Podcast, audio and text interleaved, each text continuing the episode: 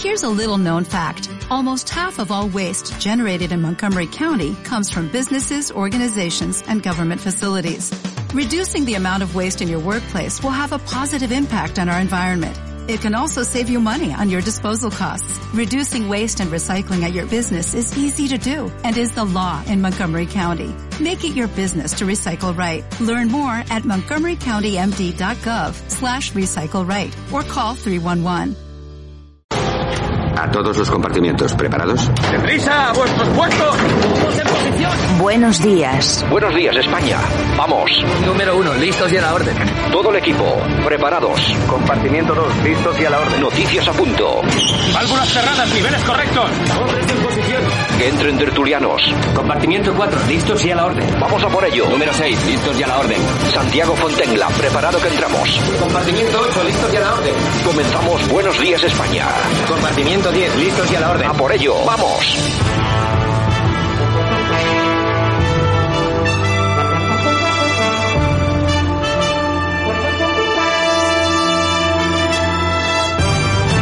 Buenos días España, hoy es 4 de noviembre 2021, estamos como cada día aquí en Buenos días España, 60 minutos de información en los que pretendemos, sin cocinar, pues transmitir todo lo que ha sido actualidad durante las últimas 24 horas y algo más. Siempre aportamos alguna cosa más. Bueno, un saludo muy fuerte de parte de todas las personas que participan y que hacen posible de que esto funcione cada día.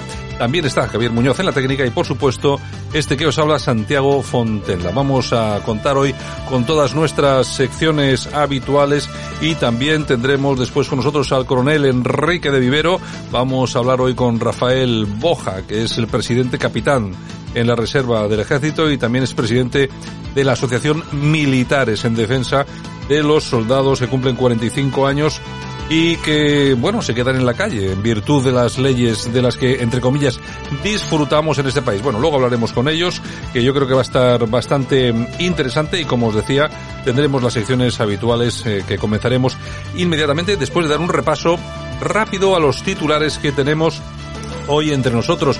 Destacar, bueno, eh, la muerte de Georgie Dan, el rey de la canción del verano, ha fallecido a los 81 años. Luego lo recordaremos con Yolanda C y pondremos también algún tema. Eh, creo que es una pena, se nos acabó el tema de la canción del verano. Él fue el inventor y luego todo el mundo quería sacar una canción del verano porque realmente este señor ganaba muchísimo dinero con esas canciones. En fin, es una pena, lo sentimos muchísimo. En otro orden de cosas, el gobierno defiende sus pactos para sacar los presupuestos y rechaza las acusaciones de traición y chantaje. Casado reprocha a Sánchez que no escuche eh, a la oposición del PP en los presupuestos generales del Estado que tilda de falsos, radicales y ruinosos. La sentencia del Tribunal Constitucional sobre la plusvalía municipal cierra la puerta a reclamar su devolución si no se impugnó antes. Bueno, Madrid, la batalla por Madrid. Ayuso y Almeida, que almorzaron juntos en Sol con el conocimiento de Génova en medio de la crisis del PP de Madrid. Y al final resulta que si no lo van a solucionar ellos solitos, cara a cara en Madrid, siempre, siempre se van a generar problemas que llegan de fuera. Ya veremos a ver cómo acaba eh, todo esto. El tribunal, eh, el tribunal eh, recuerda, constitucional recuerda a PP y Vox que la función de control del al gobierno debe canalizarse en las cortes y no en los tribunales. Lo que pasa que, bueno, los tribunales están para lo que están. Si uno considera que ha agotado todas las vías en el eh, Parlamento y en las Cortes y que tiene que irse a la justicia, pues para eso está la justicia. Si no, ¿en qué estamos? Bueno, el paro que registra su primera caída mensual en un mes de octubre en 46 años con 734 desempleados menos. 734. Es decir, que tampoco es una cifra, yo no sé ni cómo no sé, tampoco es para echar cohetes, tampoco es para presumir de ello. Escriba sobre su propuesta, no recorta ninguna pensión en ningún momento y es una válvula de seguridad. Dice que el descenso del paro no es muy significativo, 700 tíos, pero sí la creación de 100.000 empleos. El PP eh, que rechaza subir las cotizaciones y alerta de que afectaría el crecimiento y el empleo. Atención, otra mala noticia, 39 fallecidos en las últimas 24 horas por COVID. PSOE, Podemos y sus socios imponen los comparecientes en la comisión de vacunas del Congreso Sinilla, Darías ni Simón, es decir, las personas que tendrían que dar explicaciones sobre todo eso. Y atención, el fundador de Twenty, que ha presentado una denuncia y dice ahora, se contradice con la primera versión, dice ahora que no le robaron bitcoins, de hecho, varios millones de euros en bitcoins, sino joyas y efectos personales. Nos enteraremos eh, de ello porque la investigación sigue su marcha y a nivel internacional otra noticia de esa que puede tener eh, y hay que puede tener repercusiones y ya seguramente que habrá más de uno preocupándose por qué es lo que va a suceder. Seguramente que en España no hay nadie todavía preocupándose, pero el brote de COVID-19 en China es ya el más extendido desde el origen de la pandemia. Atención que nos vuelve a llegar, vuelve a venir y vuelve a tomar nuestras calles el COVID-19. Vamos a hablar de todo hoy aquí en Buenos Días España. Comenzamos. Aquí te lo contamos. Buenos días España. Buenos días.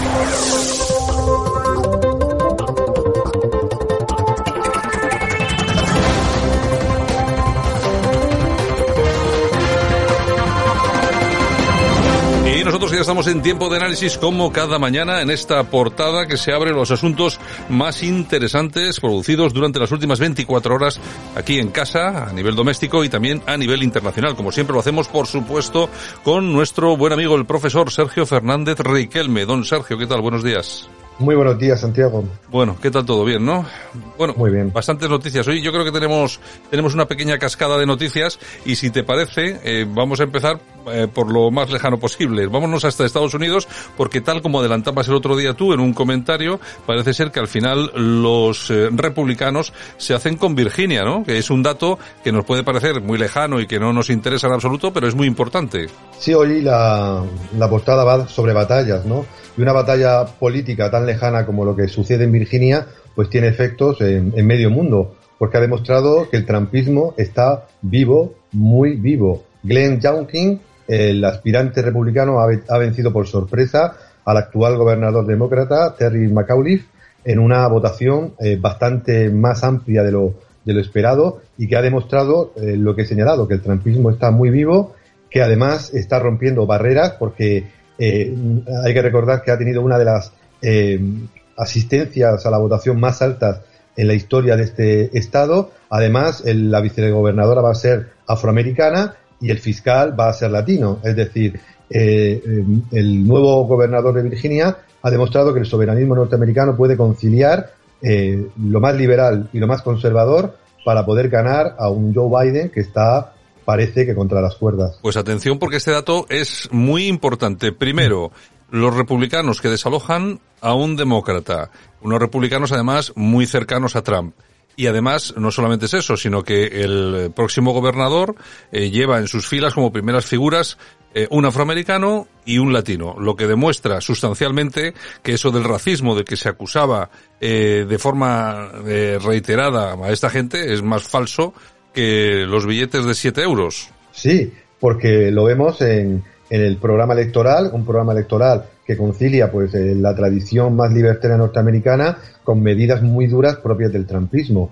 Supera supuestas barreras raciales que al final se demuestran que son utilizadas con tintes políticos e ideológicos y además hay que señalar la movilización. Eh, siempre se habla de que los conservadores, los republicanos, vencen con, con, una asistencia electoral muy baja, pero ahora se ha demostrado que los republicanos pueden mover a mucha población y además pueden moverlo de muchas etnias, de muchos orígenes y de muchos lugares donde supuestamente solo podía entrar el poder demócrata. Bueno, y aquí en España pues sigue dando titulares la derecha de Madrid. Hemos hecho realidad uno de los grandes compromisos de este gobierno, que es la mayor bajada de impuestos de la historia de la Comunidad de Madrid. Tras 67 bajadas de impuestos, esta es la quinta sobre la renta y se reducirá en medio punto en cada tramo.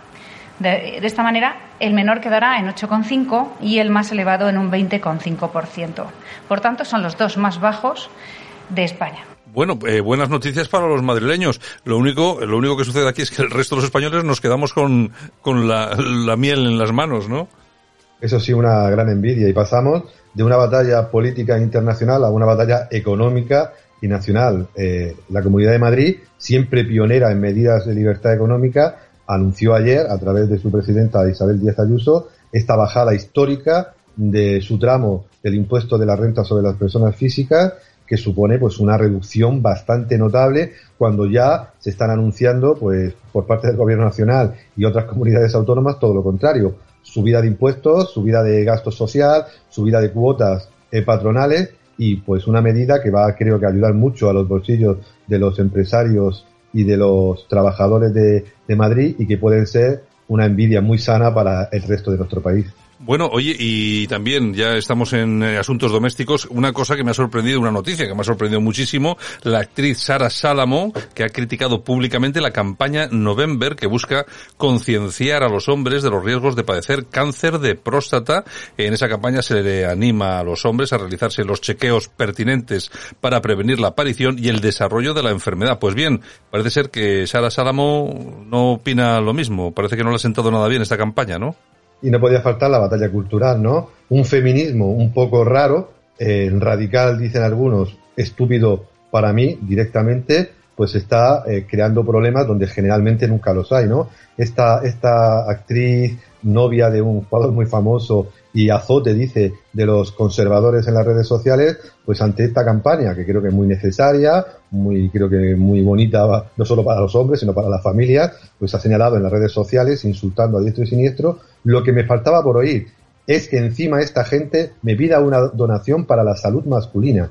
Esto es una broma de mal gusto, ¿no? A lo que han seguido otros tweets donde hablaba de que siempre eh, se ha protegido a los hombres en la salud y nunca a las mujeres, ¿no? Algo que obviamente pues podría pasar hace, hace años, pero hoy gracias a Dios tenemos un servicio sanitario que trata pues de igual manera a hombres y mujeres. Y cualquier, y cualquier iniciativa que beneficie bien a hombres o bien a mujeres en temas sanitarios, creo que cualquier persona con sentido común apoyaría. Pero esta señora, en un alarde de feminismo radical y absurdo, pues creo que eh, ha tirado piedras contra su propio tejado. Hombre, es la, es la absurditis, ¿no? Es como tú imagínate que mañana a mí se me ocurre decir, oye, mis impuestos para hacer una campaña, para, yo qué sé, eh, imagínate una cosa como el, el cáncer de mama o, o, alguna cosa, y yo me, yo dijera que no, porque no tengo por qué gastar mi dinero en ese tipo de cosas que son de mujeres. Aparte, sería muy estúpido si lo dijera, pero además me colgarían en la plaza pública diez minutos después. Pero es que, bueno, es que estamos llegando, el país está llegando a una situación que es un tanto vergonzosa hemos pasado ya un poco de los nervios, del miedo, de la preocupación, hemos ya pasado a, no sé, eh, a la, a la intemperie eh, ideológica y a saber que estamos en manos de lo peor de lo que podríamos estar. Cuando se llega a una situación como esta, que se dicen este tipo de burradas, pues la verdad es que a uno le da un poco, no sé si de pánico escénico o yo que sé, de todas formas, donde también ha habido algo de pánico escénico, aunque muy festivo, ha sido en la famosa cumbre del clima. La señora Thunberg hacía este tipo de cosas.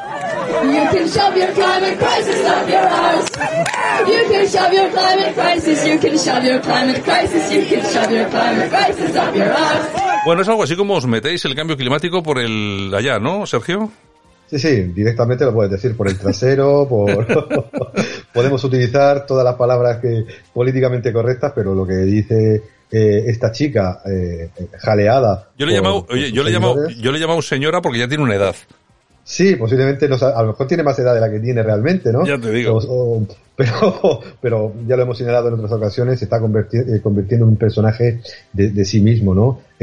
Llega siempre, eh, y ahora con la famosa conferencia sobre el cambio climático, llega a la batalla eh, del, del, tiempo presente, la batalla ecológica, la batalla medioambiental, ¿no?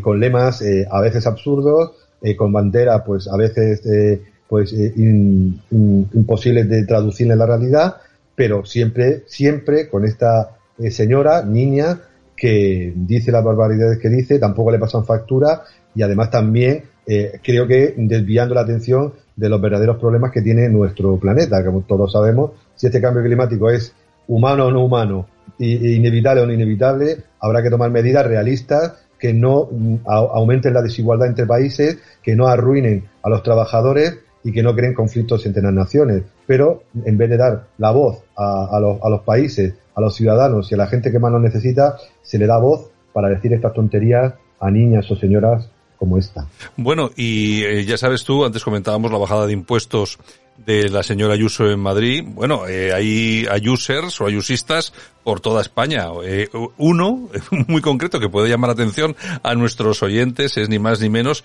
que Gerard Piqué, el jugador del Barcelona, que ha dicho que Madrid es un ejemplo para todo el mundo. Me gustaría que Barcelona estuviese a ese nivel. Eh, o es un palo directo y real, o es que está abriendo mercados el amigo Piqué. No sé qué, no sé qué hay detrás de todo esto.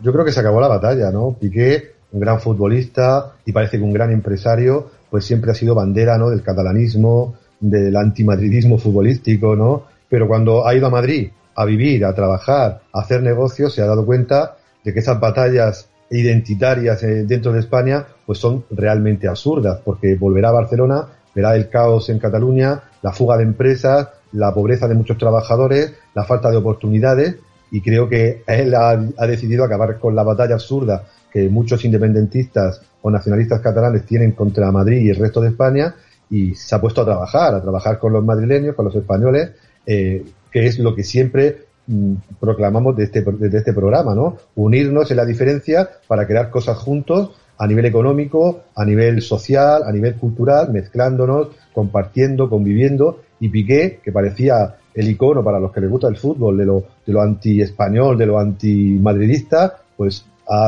está en Madrid, eh, tiene su negocio de tenis en Madrid, tiene otros proyectos en Madrid y creo que se ha dado cuenta de que esas banderas identitarias que nos crean todas esas batallas de las que estamos hablando, al final, pues son eh, trozos de tela que evitan, pues, lo importante, que entre todos hagamos un futuro mejor para este país. Hombre, está absolutamente claro y tú ya sabes el dicho aquel, ¿no? Que todo este tipo de cosas se curan viajando. Y se cura viajando y lógicamente este hombre ha viajado bastante y sobre todo habrá venido a Madrid cuando ha venido, como ha sido cuando ha organizado la Copa Davis y tal, que por cierto la, ya es suya porque la compró en su momento, pero como otras, eh, como otras cuestiones a nivel de deporte, y no de deporte, sino también de otro tipo de cosas, habrá visto que Madrid es un mercado abierto para hacer negocios, buenos negocios, que se le recibe con los brazos abiertos, que cuando va por la castellana no hace falta eh, ningún tipo de preocupación, porque no va a haber 40 CDRs cortándola como hacen en Cataluña y claro, se vive de otra forma y se vive bastante mejor. Yo lo siento por nuestros amigos catalanes a los que aprecio y quiero muchísimo, pero desde luego hoy en un partido tú a tú entre Barcelona y Madrid Madrid gana de goleada. En fin, y acabamos. Noticia internacional, una además una noticia internacional que nos tiene que preocupar y mucho. Argelia ha denunciado que un bombardeo marroquí ha matado a tres civiles en el Sáhara Occidental eh, y Argel ha advertido de que los asesinatos no van a quedar impunes. Eh, fíjate cómo será la cosa, que hasta el Ministerio de Exteriores español ya considera que el incidente es preocupante. Yo fíjate lo que te digo, Sergio, parece improbable ese tipo de cosas adelantarlas, no son, no suelen ser muy inteligentes, pero en esta ocasión yo, como no soy muy inteligente, la voy a adelantar. Creo, creo que el conflicto real y armado está servido entre Argelia y Marruecos. Y nosotros peleándonos con batallas absurdas tenemos una guerra o posible guerra, como dices tú, en nuestras fronteras, además afecta a temas migratorios, a temas energéticos, a temas diplomáticos, y nosotros peleándonos por banderas antiguas, por ideologías caducas o por tonterías políticamente correctas. Eh, las informaciones aún son un poco confusas, pero todo eh, parece servido para un conflicto o bien fronterizo o bien militar entre dos estados que quieren la hegemonía en el Magreb y que tienen al Sáhara Occidental como su espacio vital eh, de pugna, ¿no? Veremos si realmente eh, la situación bélica crece, lo que afectaría, como estamos viendo, al suministro de algo tan importante para nuestro país como el gas natural desde Argelia. Ya sabemos, ¿no? Por las últimas informaciones que se ha paralizado el gasoducto y nos van a cobrar más por traernos ese mismo gas en barcos, ¿no? También veremos cómo eh, vuelven a crecer pues, las amenazas yihadistas o migratorias en nuestras fronteras y además la inestabilidad del que podríamos eh, denominar como patio trasero eh, o patio sur de, la Unión Europea, ¿no? Veremos si estas informaciones son más graves en los próximos días y asistimos a una guerra de verdad en el sur del, del, Mediterráneo. Bueno, ya veremos porque si ahí de verdad hay un conflicto, nuestras fronteras ya se pueden ir preparando porque la avalancha puede ser inmensa, etcétera, etcétera, etcétera. En fin, don Sergio, continuamos analizando la realidad mañana aquí en la radio, ¿de acuerdo? Un abrazo. Escuchas Buenos Días España. Aquí no nos callamos. Señor Aragonés, el impuesto del CO2 eh, a vehículos Es una auténtica vergüenza. Su gobierno ha decidido castigar no al que más contamina, sino al que menos tiene. Porque ¿quién va a pagar ese impuesto? Lo van a pagar los obreros catalanes que no pueden permitirse el lujo de comprarse mañana un coche eléctrico. Bastante tienen con llegar a fin de mes. Lo van a pagar en las zonas rurales, donde la contaminación es mínima, pero donde agricultores y ganaderos no pueden permitirse las exquisiteces ecopijas de su gobierno.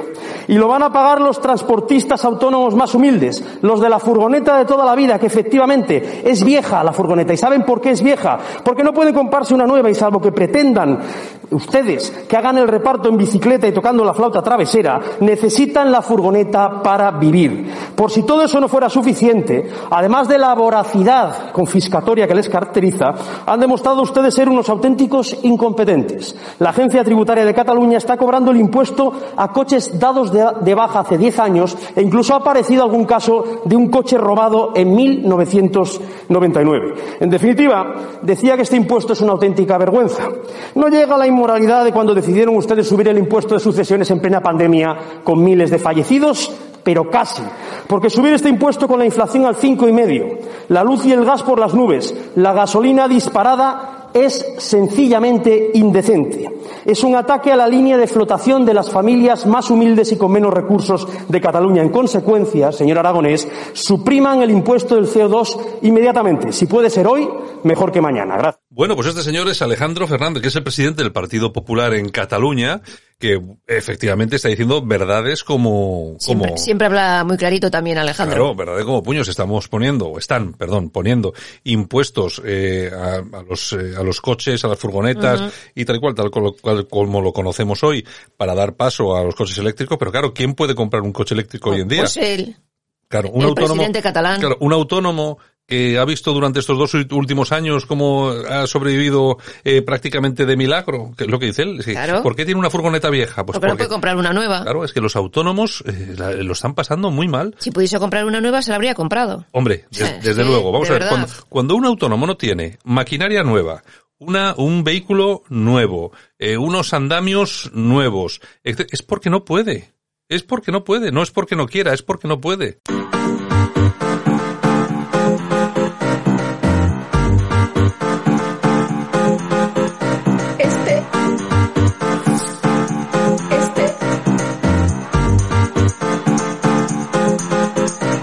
En Radio Cadena Española no nos cansamos. No nos cansamos de madrugar. No nos cansamos de contar la actualidad. No nos cansamos de decir las cosas claras. En fin, que no nos cansamos de tocar los temas más importantes. No nos cansamos. Este es el ministerio de todas las mujeres. De todas las mujeres. Bueno, y nosotros ya estamos aquí, es día 4 del 11, 2021. Yolanda C, buenos días, bienvenida, Buenos ¿qué tal? días, buenos días. Aquí estamos entre bollos de mantequilla de 800 calorías cada bollo y cafés eh, sin azúcar, porque, claro, el café sin azúcar y los bollos de mantequilla que no falten. O con sacarina y Somos- luego el bollo de mantequilla. Somos así, somos así de listos y así nos va. Yo es que no sé, no quiero ni, no quiero ni meterme una aguja en el brazo para que me vean a ver la- el, el azúcar que tengo, porque me puedo, me puede dar un, Un una- yuyu, un me yuyu. me puede dar un ataque. Bueno, ¿qué tenemos? En fin, pues hablando de impuestos, el ministro Escribá plantea subir, subir las cotizaciones, más impuestos para, según él, solucionar problemas de gasto. Bueno, pues nada, esa es, esa es su, no sé, su solución al, al tema. Yo, si fuera ellos, me fijaría un poco en lo que está pasando en Madrid. La señora Ayuso te podrá gustar más, te podrá gustar menos, el PP te podrá gustar más, te podrá gustar menos. Incluso puede que el PP no te guste absolutamente nada. Pero hay una cosa que hay que reconocer, que a Madrid no le está yendo nada mal. Pero nada mal, nada mal. A copiar, señores. Bueno, y la presidenta Balear desvía fondos de la ecotasa destinados al medio ambiente a un grupo musical, el grupo Prisa, que va a ofrecer un concierto el próximo día en Palma de Mallorca. Y bueno, para, para ellos va la- el dinerito de la ecotasa. Bueno, ya veremos a ver qué, qué, grupo, bueno, irán varios grupos ahí a tocar, Pues ¿no? sí, sí, sí, sí, sí, sí. Bueno, ya veremos. Me imagino que sí. Bueno, En es, fin. es la cadena SER, es lógico. Francina Armengol. Bueno, y nueva agresión sexual a una niña de 16 años en San Joan de Deu. La encontró un camionero tirada en la carretera, está bastante grave y no sabemos cómo ha ocurrido ni qué ha Tampoco es, pasado. tampoco es que se hable mucho de estos temas, ¿eh? que son Cada día hay más. Eh, que son el pan nuestro de cada día. Es decir, que no hace falta tampoco que de caso aislado no tiene nada. Pero bueno, en fin, eh, fíjate, una niña, una niña, será una, si es una chavalita, pues Sí, tenga 16 años. 16 años, en la carretera, imagínate tú lo que, lo que, la- lo que habrá pasado y lo que le habrán hecho. En fin. En fin, bueno, nos vamos al confidencial. Francia no abrirá sus 16 puestos fronterizos en los Pirineos con España por temor a la inmigración y por el tema de, del Estado Islámico. Bueno, pues ya veremos a ver qué es lo que pasa. De todos modos, nosotros sí, nosotros abrimos puestos fronterizos los que haga falta, ¿eh? A todo sí, Dios. Y si no hay, los inventamos para poder abrirlos después. En fin, bueno, y la Unión Europea que financia una campaña que celebra el uso del velo islámico. Los carteles aseguran, trae alegría y usa el hijab. ¿Quién, Pues, quién, quién financia esto? La Unión Europea. Es esa foto que aparece en la mitad una chica y en la otra Eh, mitad un... ah. Exactamente, Es que ese está- carteles. Es que te venden, te venden el velo islámico como si fuera algo súper feminista y progresista, cuando todo el mundo sabe, y yo lo digo porque nosotros, por ejemplo, en este programa que traemos asiduamente a Hanan Serrou, que es una, es una mujer que sabe mucho de esto, de origen marroquí, eh, española, pero de origen marroquí, y nos lo ha explicado mil veces. El hijab es un instrumento de imposición a la mujer, es una cuestión política, Pues la gente no lo entiende. pues no se entiende, pues bueno, Pues así nos luce el pelo. En fin, fiestas sórdidas y un delicado vídeo en un parador. Mm, Las escandalosas razones del cese de Ábalos. Parece ser, según la periodista Ketty Garat, eh, que lo cuenta todo, pues que hay fiestas, mujeres, el presunto vídeo, una habitación de un parador que acabó, pues como el rosario de la aurora, destrozado.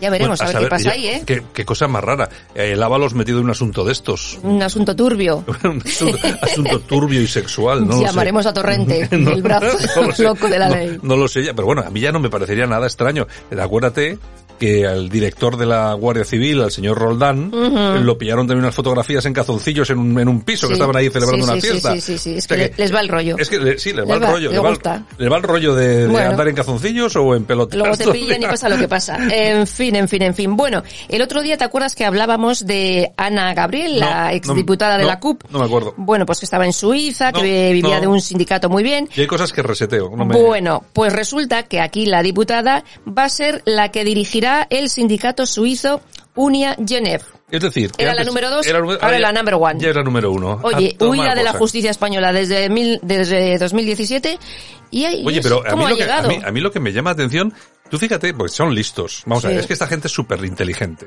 Porque es capaz de llegar en el 2017, es decir, en cuatro años, y hacerse con, el, con, uno de los sindicatos importantes en Suiza y dirigirlo. Exacto. Así que luego no me extraña que sean capaces de montar golpes de Estado en Cataluña. Y repúblicas. Y, Las y repúblicas. Te montan una república antes de que te des cuenta.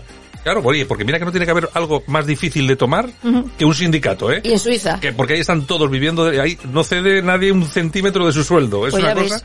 En fin, bueno. Bueno, bueno, y Gerard Piqué siente envidia sana por la ciudad de Madrid, no te lo pierdas, ha dicho. Sabéis que amo mi ciudad más que nada, pero siento envidia sana de todo lo que está haciendo Madrid. O Pues sea, sí. Ayuso. Pues sí, lo, eh, lo comentaba hace un ratito con Sergio Fernández Riquelme, que efectivamente llama poderosamente la atención que un señor como Piqué, que efectivamente es barcelonés, barcelonés y catalán, catalán, pero claro, es un hombre que ahora está en negocios, que ha llegado a Madrid y se ha dado cuenta de que pues que en Madrid se pueden hacer negocios, hay libertad, hay tranquilidad, vas por la por la castellana y no te la y no te la cortan 40 CDRs. Exacto. Pues claro, hay con una serie de cosas y así están eh, las empresas escapándose de Cataluña y yéndose a Madrid. Ni más ni menos. Bueno, y en el correo nos cuentan que la Erchancha desmonta la versión de la joven de Vitoria presuntamente agredida el pasado día 24. ¿Te acuerdas? La chica esta de Vox. Sí. Pues parece ser que donde dice que ocurrió el tema, las cámaras no han visto nada. No sé, porque... eh, Lo están investigando. Porque esta chica, esta chica que decía que era de Vox o que sí, sí, sí, ¿no? sí, sí, sí, que se había presentado con, con Ah, Vox en, ah, la, en había presentado. 2015. No sé, Mm. a mí me resulta raro. Sí, sí. Vamos a ver, también yo te voy a decir una cosa, ¿eh? Porque yo en esta vida he visto de todo. O sea, yo he visto de todo y la locura no se sabe nunca hasta Ujú. dónde puede llegar. Lo que pasa que no sé yo, eh, no me suena que sea falso. Yo no, No sé. sé. lo que pasa que también te voy a decir una cosa, ¿eh? Yo, es que yo ya sabes que soy para esto un poco paranoico. Eh, a ver si hay alguien que, que ha borrado las... Ese, claro, que le pegue, que le intenten violar o que tenga una agresión una chica de Vox, a nadie le gusta. Me- a, a nivel Ya, pero político. ella no puso la denuncia ni llamó a la policía, ¿eh? Ah, Fue directamente al hospital. Ya, pero ¿y entonces? Luego pondría una vez en el hospital. Ah, claro, una vez en el hospital los propios médicos dirían, Claro, esta pero señora allí tiene... in situ no. Ah, Entonces bueno. la cosa, ¿te acuerdas que no hace mucho también a un chaval en Sí, Madrid sí, le- sí, sí, y luego era falso? Sí, le habían asaltado 7-8 y luego le era habían falso también. tatuado ahí, pues, pues era, pues Bueno, oye, qué lío, qué líos, qué líos, qué cosas más, más extrañas y más raras. De todas formas, ya te digo que esto no creo que le venga absolutamente bien a nadie. Y ya estamos en el precio justo. Este es nuestro minuto de gloria para saber cómo nos meten la mano en el bolsillo y se llevan nuestro dinero. En esta ocasión, a ver, prepárense. ¿Cuánto nos han costado los nuevos iPad que ha comprado Marlaska para sus asesores? Pues eh, 157.567 euros. Iba a decir, iba a decir 15.000. 117.000 Sí, euros sí, sí. en iPad, en iPad para sus asesores. Tienen que estar bien. Oye. Tú- pero no, pero yo, yo hago un cálculo. Vamos a ver, si cuando tú com- compras un montón, pues comprarás un iPad, aunque compres un Pro, que te los dejan por mil euros más o menos. Comprando tantos darán un precio, y siendo el gobierno y tal y cual. ¿Eso quiere decir que cuántos, eh, 150 asesores tiene Marlaska? O sea, 100 150. Es que es una cosa que yo me quedo, vamos, yo me quedo como de... Esto es por asesores que no quede. Oye, pero es que es una cosa... Bueno, venga, vamos a... Toñejas. Vamos a las toñejitas, venga. Pues para el jefe de la cárcel de Logroño. ¿Qué ha hecho? Porque dejó libre al asesino este Ah. del ardero por no contradecir al amigo Marlaska, Hombre, claro, es el que de los iPads. Ahí están todos ahí. Ni ahí, más ni menos. A la vez. Ahora, las responsabilidades no asume nadie. Ninguno, aplausos. ¿Para quién? Patricia González. ¿Quién es esta, Patrick? Pues mira, es una científica de Arcos de la Frontera eh, que encabeza una investigación en una uni- universidad en Chicago Ah. con el tema del Parkinson. Bueno, O sea, que otra mujer. Oye, siempre traemos. En Chicago. Siempre traemos mujeres científicos. Ah, o científicas, que no Ujú. sabemos que nadie, eh, aquí a este programa, a esta sección, oye, hay un montón de ellas, una pena que estén también trabajando fuera, Ya te pero digo. la verdad es que yo siempre, yo siempre digo lo mismo, es que a las mujeres no hace falta que les empuje nadie, que llegan ellas solas a, Tenemos- estos, tenemos- a estos puestos de responsabilidad. tenemos muchos cerebritos fuera de España. Nos ha abandonado, nos ha dejado, pero permanecerá siempre con nosotros porque estas canciones, bueno, resurgirán cada verano, cada verano. El Georgie Dan, que se ha ido. Es que no hay fiesta de verano que no esté una canción ahí de Georgie Dan y todas bailando. 81 años tenía. Pues tú fíjate, esta es Carnaval, Carnaval, que yo creo que también ha sido uno de esos pelotazos, pelotazos, ¿eh? Bueno, pues Georgie Dan que se ha ido, ¿no? Pues sí, se ha... Hola, el micrófono. Se ha ido a operar de una cadera y se ha quedado. Es una cosa rara, ¿verdad? Y estas, estas operaciones hay que darse ahí, es una sí, cosa... Sí, sí.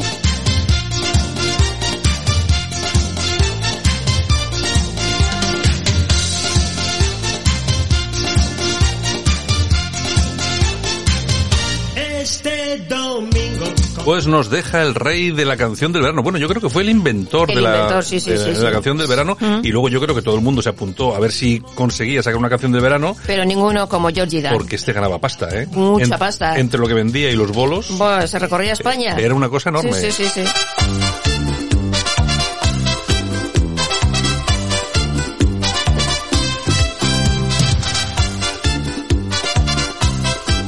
La barbacoa, carnaval, carnaval. Mira que el, no he bailado yo en las fiestas el del pueblo. chiringuito, el Joder. negro no puede.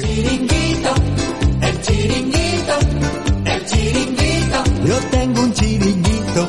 El rey de la canción del verano. Señor, todo un homenaje a Georgie Dan.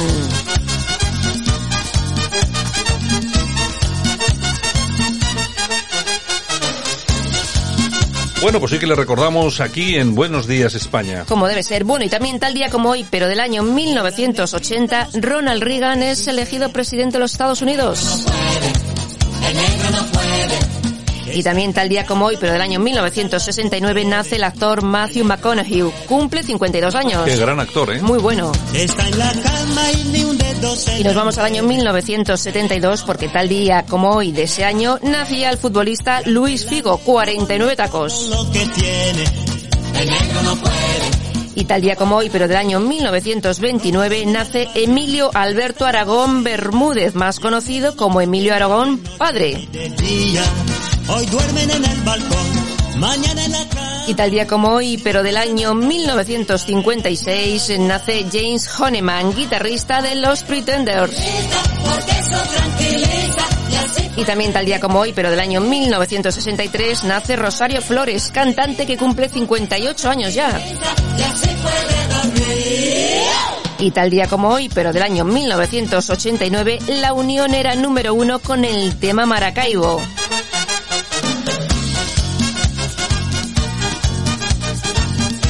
Bueno, pues estas fueron nuestras efemérides de hoy. Dentro de un ratito volvemos con el corazón. Muy bien, pues hasta ahora. Y nosotros nos quedamos con este pequeño homenaje a Georgie Dam.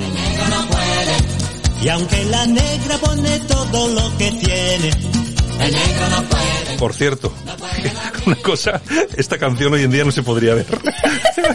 Esta y otras muchas más, Esta- ¿eh? Me aparece hoy alguien con una canción como esta y lo cuelgan en la plaza pública. bueno, bueno, bueno, con, bueno, bueno. con la letra que tiene. Ay, de verdad. Si no pasa nada, dormirán en el zaguán.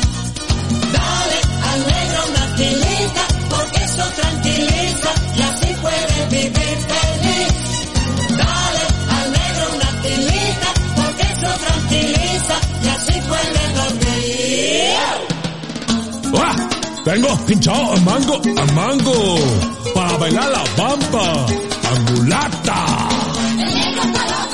Loco, nengue, nengue, no loco. ¡Enfogonao! Este es el ministerio de todas las mujeres.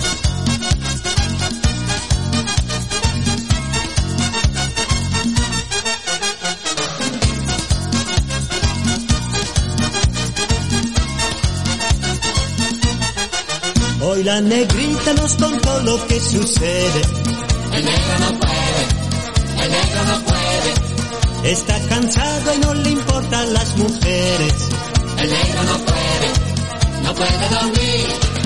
El negro no puede, el negro no puede, el negro no puede, no puede dormir. El negro no puede, el negro no puede, el negro no puede, no puede dormir. No me mates, Carromero. Aquí te lo contamos. Buenos días España.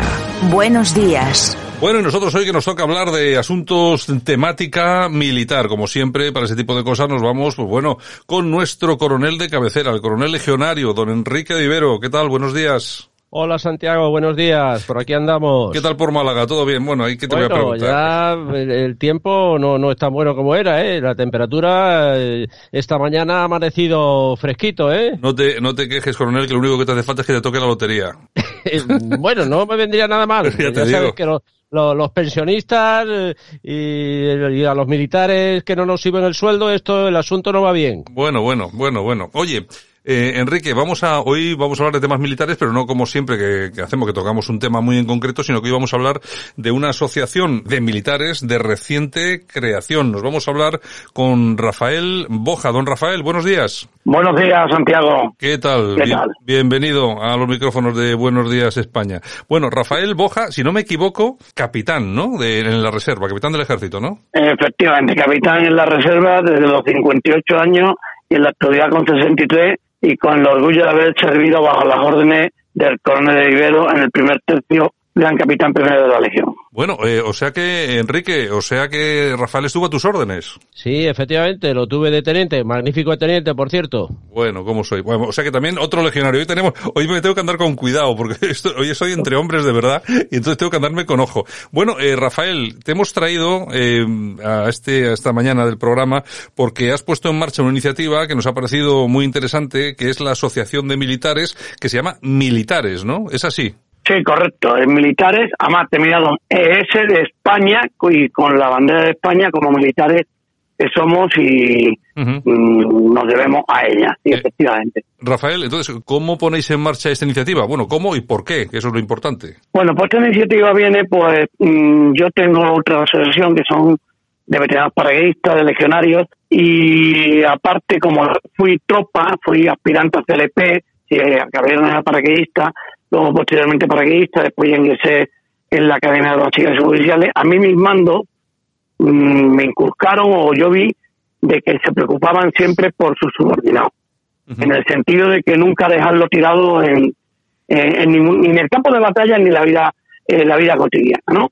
Eh, mi coronel sabe lo que estoy diciendo mucho perfectamente porque es un, una fiel reflejo de lo, de lo que te voy a poner.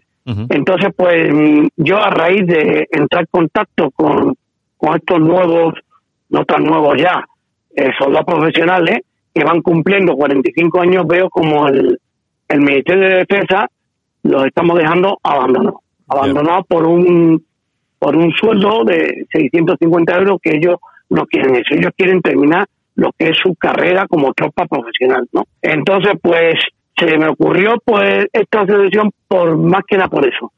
Me puse en contacto con varias personas, yo en mi asociación no tengo ningún mando, todos son mis secretarios, mi, tal como nos dimos de alta como asociación, son, son gente de tropa. Porque yo pienso que son entre ellos los que tienen que inculcar o hacerle ver al ministerio las, las peticiones y las cosas que hasta ahora no, no se vienen haciendo. Por eso se creó, se creó, somos militares luchando por nuestros derechos, simplemente por nuestro futuro. En todo caso, eh, en, todo caso, Rafael, yo creo que la tuya, o la vuestra, es la única asociación que está dirigida o, presidida por un oficial, eh, porque en, otros casos siempre eran soldados de tropa, ¿no? No, no, no, hay, hay otras asociaciones como, como otras que están por suboficiales, incluso ha habido tal, por oficial yo creo que no soy la única, ¿eh? no que hay varios, pero presidido sí puedo ser la única el que tenga un oficial al frente para para, para luchar contra los derechos de la, de la tropa. Sí. Mm. Bueno, la cuestión es la siguiente, que efectivamente lo que está últimamente, lo más noticioso, lo más importante, lo que tenemos sobre la mesa, es lo que está ocurriendo con los soldados de, de más de 45 años, que como tú bien comentabas, tienen un problemón. Y bueno, problemón lo tienen ellos, y nosotros como ciudadanos de este país, lo que hace, como no le damos importancia a estas cosas, pero lo cierto es que estamos dejando a los soldados de 45 añitos en la calle con un sueldo de 650 euros y ahí se acabó el, tema y es lo que lo que comentabas tú Rafael que yo por lo menos con todos los soldados con los que he hablado que han pasado algunos por este programa lo que siempre me han comentado que lo que la gente quiere es seguir en ese trabajo porque además están perfectamente capacitados para ellos un, soldado con 45 años yo creo que tiene que estar perfectamente capacitado para cualquier misión ¿no?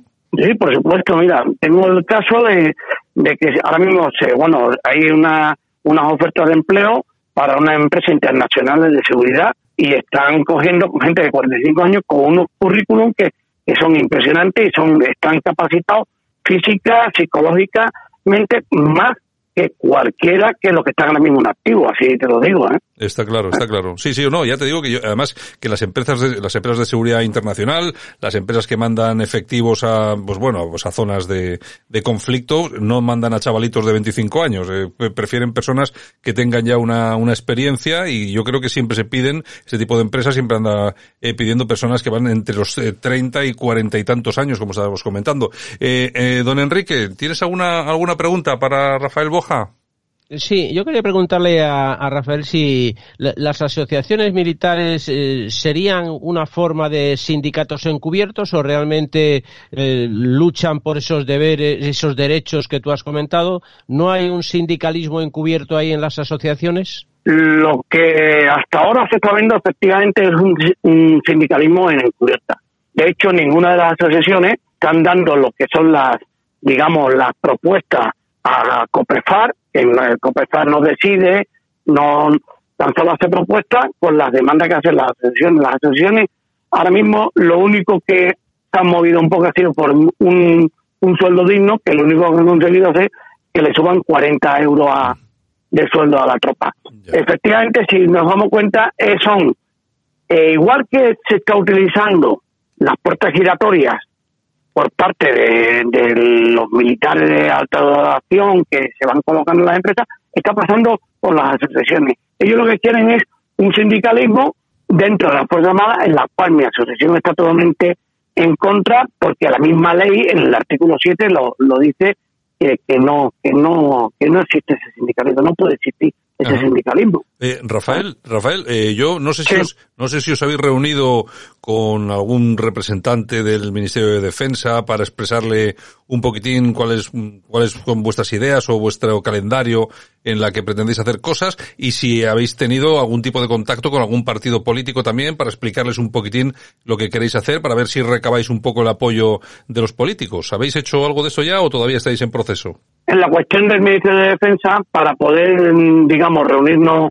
con la con, con lo que es Copperfar, con lo que es la, la ministra o lo que es la mesa de negociaciones, tenemos un, un hándicap que es conseguir socios, que que conseguir un cierto número de socios para poder acceder a eso. Lo que no lo que no queda es hacer nosotros la propuesta que le hacemos al ministerio. Eh, de partidos políticos, pues no porque mm, nos consideramos totalmente, eh, mm, no somos partidistas por ninguno, pero por supuesto le informaremos a todos los partidos políticos que nos quieran eh, escuchar y darle las propuestas nuestras, porque creo que es otra forma de que llegue la demanda de, de esta tropa, que yo para mí la tenemos abandonada, que llegue y tenga un buen fin para, para ellos. Sí, porque además eh, yo creo que el tema de los partidos políticos es importante, sobre todo si no puedes llegar al Ministerio de Defensa. Hombre, los partidos políticos, si efectivamente ven en lo que estáis haciendo una, una cuestión interesante e importante, hombre, os van a dar voz porque lo van a llamar al, lo van a llevar al Parlamento. Ese yo creo que es una iniciativa muy, muy positiva. ¿Tienes alguna cosa más, Enrique? Eh, las asociaciones eh, estas que hay hoy día de digamos de paramilitares profesionales eh, realmente están resultando útiles porque eh, tú acabas de comentar ahora mismo que en el fondo lo que único que se ha conseguido hasta ahora es que se, les, se le eleve un poco el, el, el, sueldo. Las últimas noticias que hay, la secretaria de Estado hizo unas manifestaciones a raíz de los presupuestos que se han aprobado que no había dinero para subirle el sueldo a los militares, a los profesionales, al ejército, a los militares en general y que por supuesto claro a la, a la tropa eh, a estos militares eh, eh, que, que, se nos han ido a los 45 años a esos tampoco les van a subir. Es realmente estas asociaciones están sirviendo de algo no en absoluto. Los resultados tenemos de que mm, vamos yo lo digo por mi por mi por mi asociación y por mí mismo. Yo no me, me siento a negociar una subida salarial en comparación con otros ministerios y otros eh, fuerzas del Estado, que después mm, da la casualidad que trabajan conjuntamente con, con las Fuerzas Armadas, yo no, yo no veo que se llegue a una negociación con 40 euros, cuando se ha subido eh, 200, 150 y mucho más a otros estamentos que al final trabajan en lo mismo, porque eh, no se dan cuenta de que cuando España necesita eh, cualquier tipo de emergencia, al final como de toda la vida. Es yo entré en el ejército en el año 78 y, y he estado en fuego, hemos estado en inundaciones. Al final, quien vemos en las calles, limpiando calles, los que están en los fuegos, los que están en las inundaciones, los que están quitando cenizas en La Palma, son las Fuerzas Armadas. Es, el, digamos, la mano de obra más barata que tiene el gobierno. Ya, sí, eso, eso también, eso también es cierto. has dado en el, has dado en el clavo, la mano de obra más barata que tiene, que tiene el Estado ahora mismo, lo que, lo que sí es cierto, y aquí sí que lo hemos dicho muchas veces, ¿no? Todo el trabajo que desempeñan todos nuestros eh, soldados, nos da igual el empleo, todos los soldados, pues a los consideramos a todos soldados, es, eh, es ejemplar y la verdad es que ya se podía estirar más de uno y sobre todo a la gente esta de que cuando pasa esa, esa, barrera de los mayores de 45 años ya se podría haber estudiado el tema de otra forma, porque quieras que no, y además yo siempre he dicho que el orgullo de sentirse español en este caso, o suizo, o alemán, pero en este caso el español, es notar que, que, que eres querido por la patria, por el Estado, por los demás ciudadanos, y cuando te dejan tirado, porque cumples 45 años con 600 euros, pues la verdad es que uno se queda con una sensación un poco de que no eres demasiado querido, eh, Rafael. No, pero es que yo mm, te apunto más todavía que aparte de ser la mano de obra barata, es la, la, mano de obra más leal que tiene el Estado. Tú no verás a, a militares en manifestaciones, eh, en, en, peticiones, todo por la lealtad que le tenemos a nuestros mandos. Porque yo teóricamente, lo que siempre he dicho, mis mandos son los que me tienen que defender. Últimamente es lo que se está viendo que los mandos no están defendiendo a, a, a su tropa. Porque igual que lo estoy diciendo yo como presidente de una asociación, capitán en la reserva, yo me acuerdo que antiguamente estaban los estados de opinión, que daban los, los jefes de unidades de tal como estaba. O la ministra se ha puesto tapón y no quiere escucharlo, o el mando no se quiere mojar con el problema que tenemos ahora mismo con la tropa profesional y más con esta tropa mayor de 45.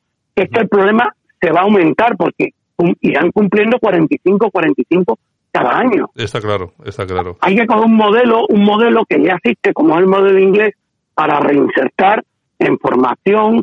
Sí, hay muchísimas formas de reinsertar a nuestro a nuestra tropa mayor de 45 años. ¿Cómo? En formación, en personal laboral. Y además te voy a apuntar una cosa que es muy importante que quiero que- que la gente lo sepa.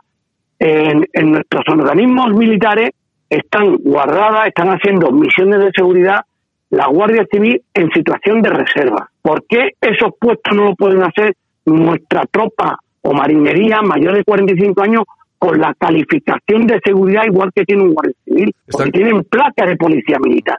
Sí, bueno, mira, Santiago, yo quería a- hacer una breve precisión por no alargarme. Sabes que tengo muy estudiado y hemos hablado mucho del tema de los soldados mayores Sí. de 45 años aquí en esta emisora, que los defendemos siempre y creo que mm, hay una cosa eh, eh, que el Ministerio de Defensa le queda una tarea por hacer en defensa de estos soldados de mayores de 45 años y dentro de los ejércitos también hay soluciones para que estos soldados de 45 años puedan continuar. Se puede aumentar el cupo de tropa permanente, se puede aumentar.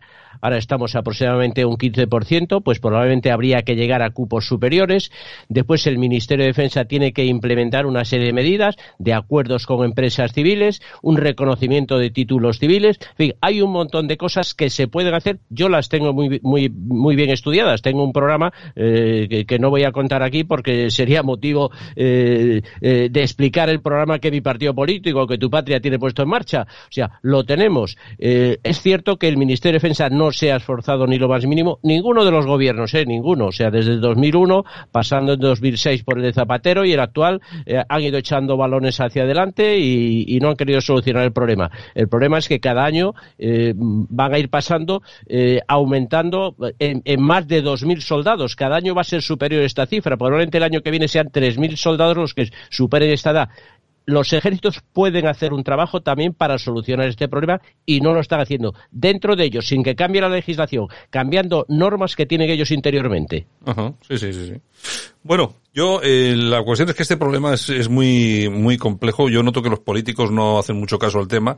Me imagino que es porque todavía no hay, no hay fuerza en la calle y yo creo que son los políticos, por lo menos con los que tienen que, que entrevistarse estas asociaciones para que se vaya al Así Parlamento, eh, y se vaya al Parlamento y allí se pueden hacer las cosas y que luego los partidos políticos en la calle hagan algunas movilizaciones. Porque si no, la cuestión es que ahí no sé, como en tantas otras cosas, al final se va a quedar la cosa ahí muerta, olvidada en la cuneta y nadie va a hacer absolutamente nada. Bueno, en todo caso. Bueno, Santiago, Sí. Santiago, yo tengo que matizar, por ejemplo, eh, militares sin futuro ya se han acercado a un partido político, se han acercado al PP y se han acercado a un amigo mutuo que tenemos, el Coronel Iberico, que es el, el general, bueno, que es del PP, eh, Díaz Dotazu, se han entrevistado con ellos para para eso, para para, para ver la, mm, o darle su programa a- de hacerlo.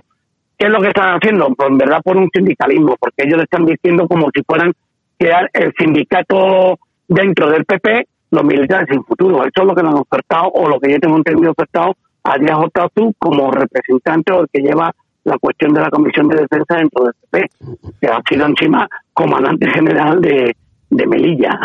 Por eso digo. Eso sí, sí, eso lo sabemos. Bueno, señores, pues vamos a acabar aquí, que nos vamos de, de tiempo, como siempre. Se nos echa el tiempo encima. Bueno, Rafael Boja, que es presidente de la Asociación Militares, un abrazo, gracias por estar aquí esta mañana, buenos días. Y a nuestro coronel, Enrique Ibero, también un abrazo fuerte, como siempre. Buenos días a los dos. Buenos días, Santiago. Bueno. Muchas gracias. Buenos días y muchísimas gracias por darme la oportunidad de, de expresar lo que es nuestra asociación aquí al público. Bailemos el bimbo, que está causando sensación. Hoy estamos rindiendo homenaje al rey de la canción del verano, a Georgie Dan. Derecho al corazón, bailando. Y es que nos ha dejado ha fallecido. A los Dan. 81 años, sí señor, en en un- una operación de cadera. Bueno, pues eh, parece estaba en su domicilio ya, creo, ¿no? No, no, en el hospital ha Ah, fallecido. ha sido en el hospital. Sí, sí, sí, sí. sí. Bueno, pues eh, lamentablemente desaparece Georgie Dan, una persona que por lo menos nos alegraba el verano. Todos los, Es que no había verbena en ningún pueblo que no... ya, que todo- no- oye, todos los veranos esperando a ver cuál va a ser sí, la, la canción. canción. del verano de este año. Y todas triunfaban y todas bailaban.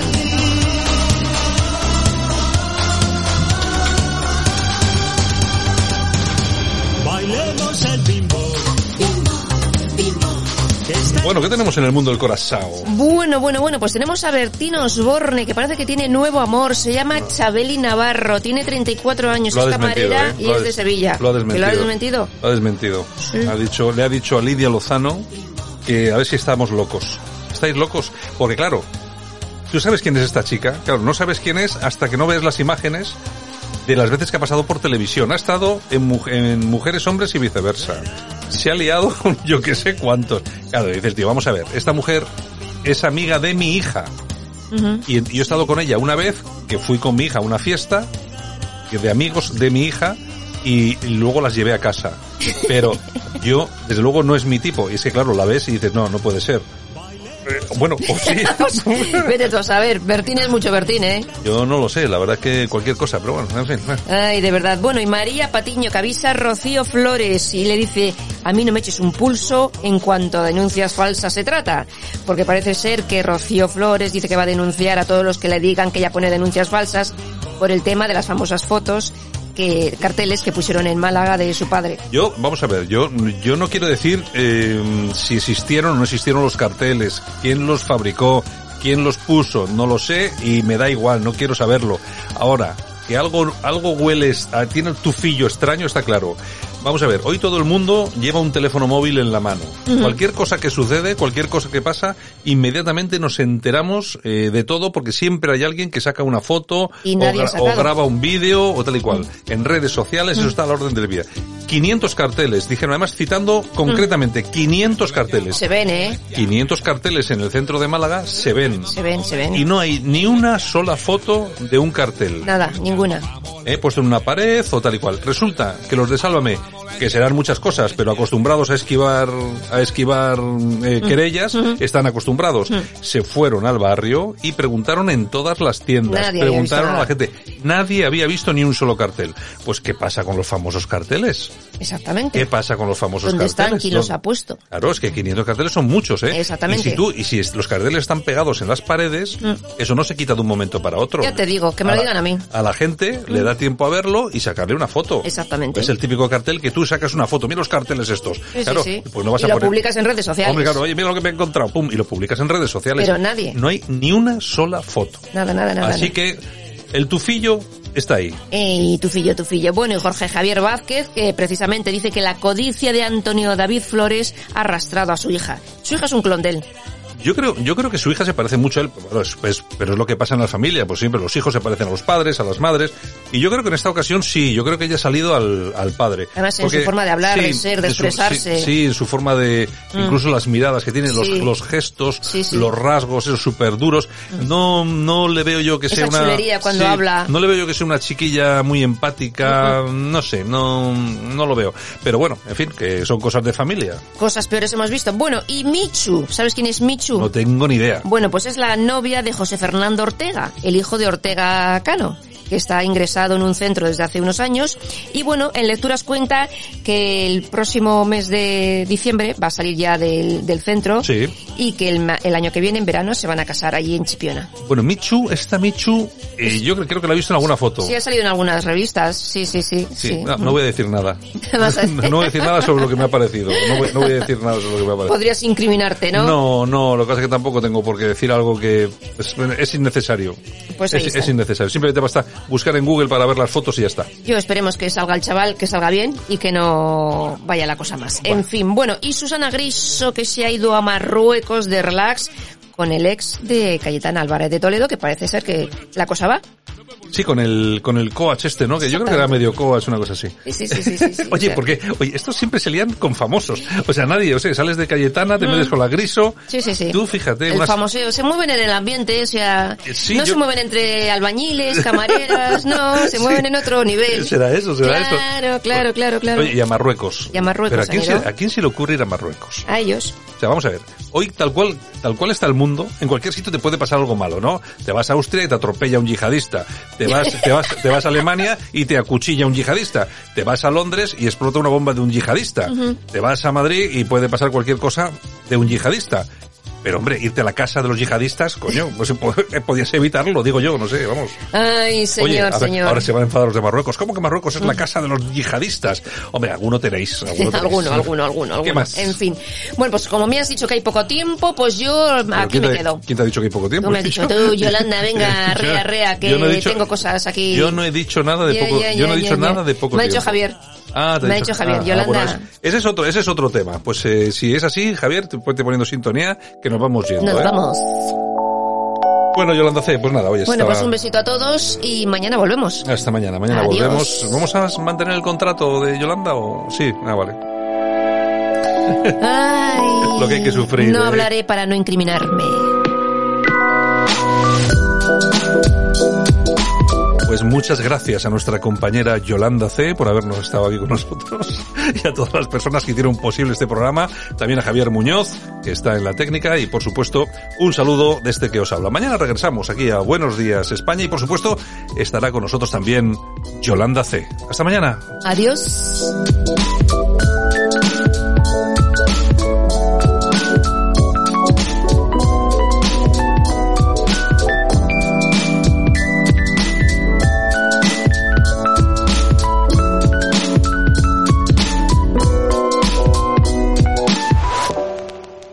Como nuevo cliente de Western Union, puedes disfrutar de una tarifa de envío de 0 dólares en tu primera transferencia internacional de dinero en línea. Envía dinero a los tuyos en casa de manera rápida, fácil y conveniente. Visita westernunion.com o descarga nuestra app hoy mismo y tu primera tarifa de envío corre por nuestra cuenta. Aplican ganancias por cambio de moneda. No disponible para tarjetas de crédito y envíos a Cuba. Servicios proporcionados por Western Union Financial Services Inc. NMLS 906983 o Western Union International Services LLS NMLS 906985.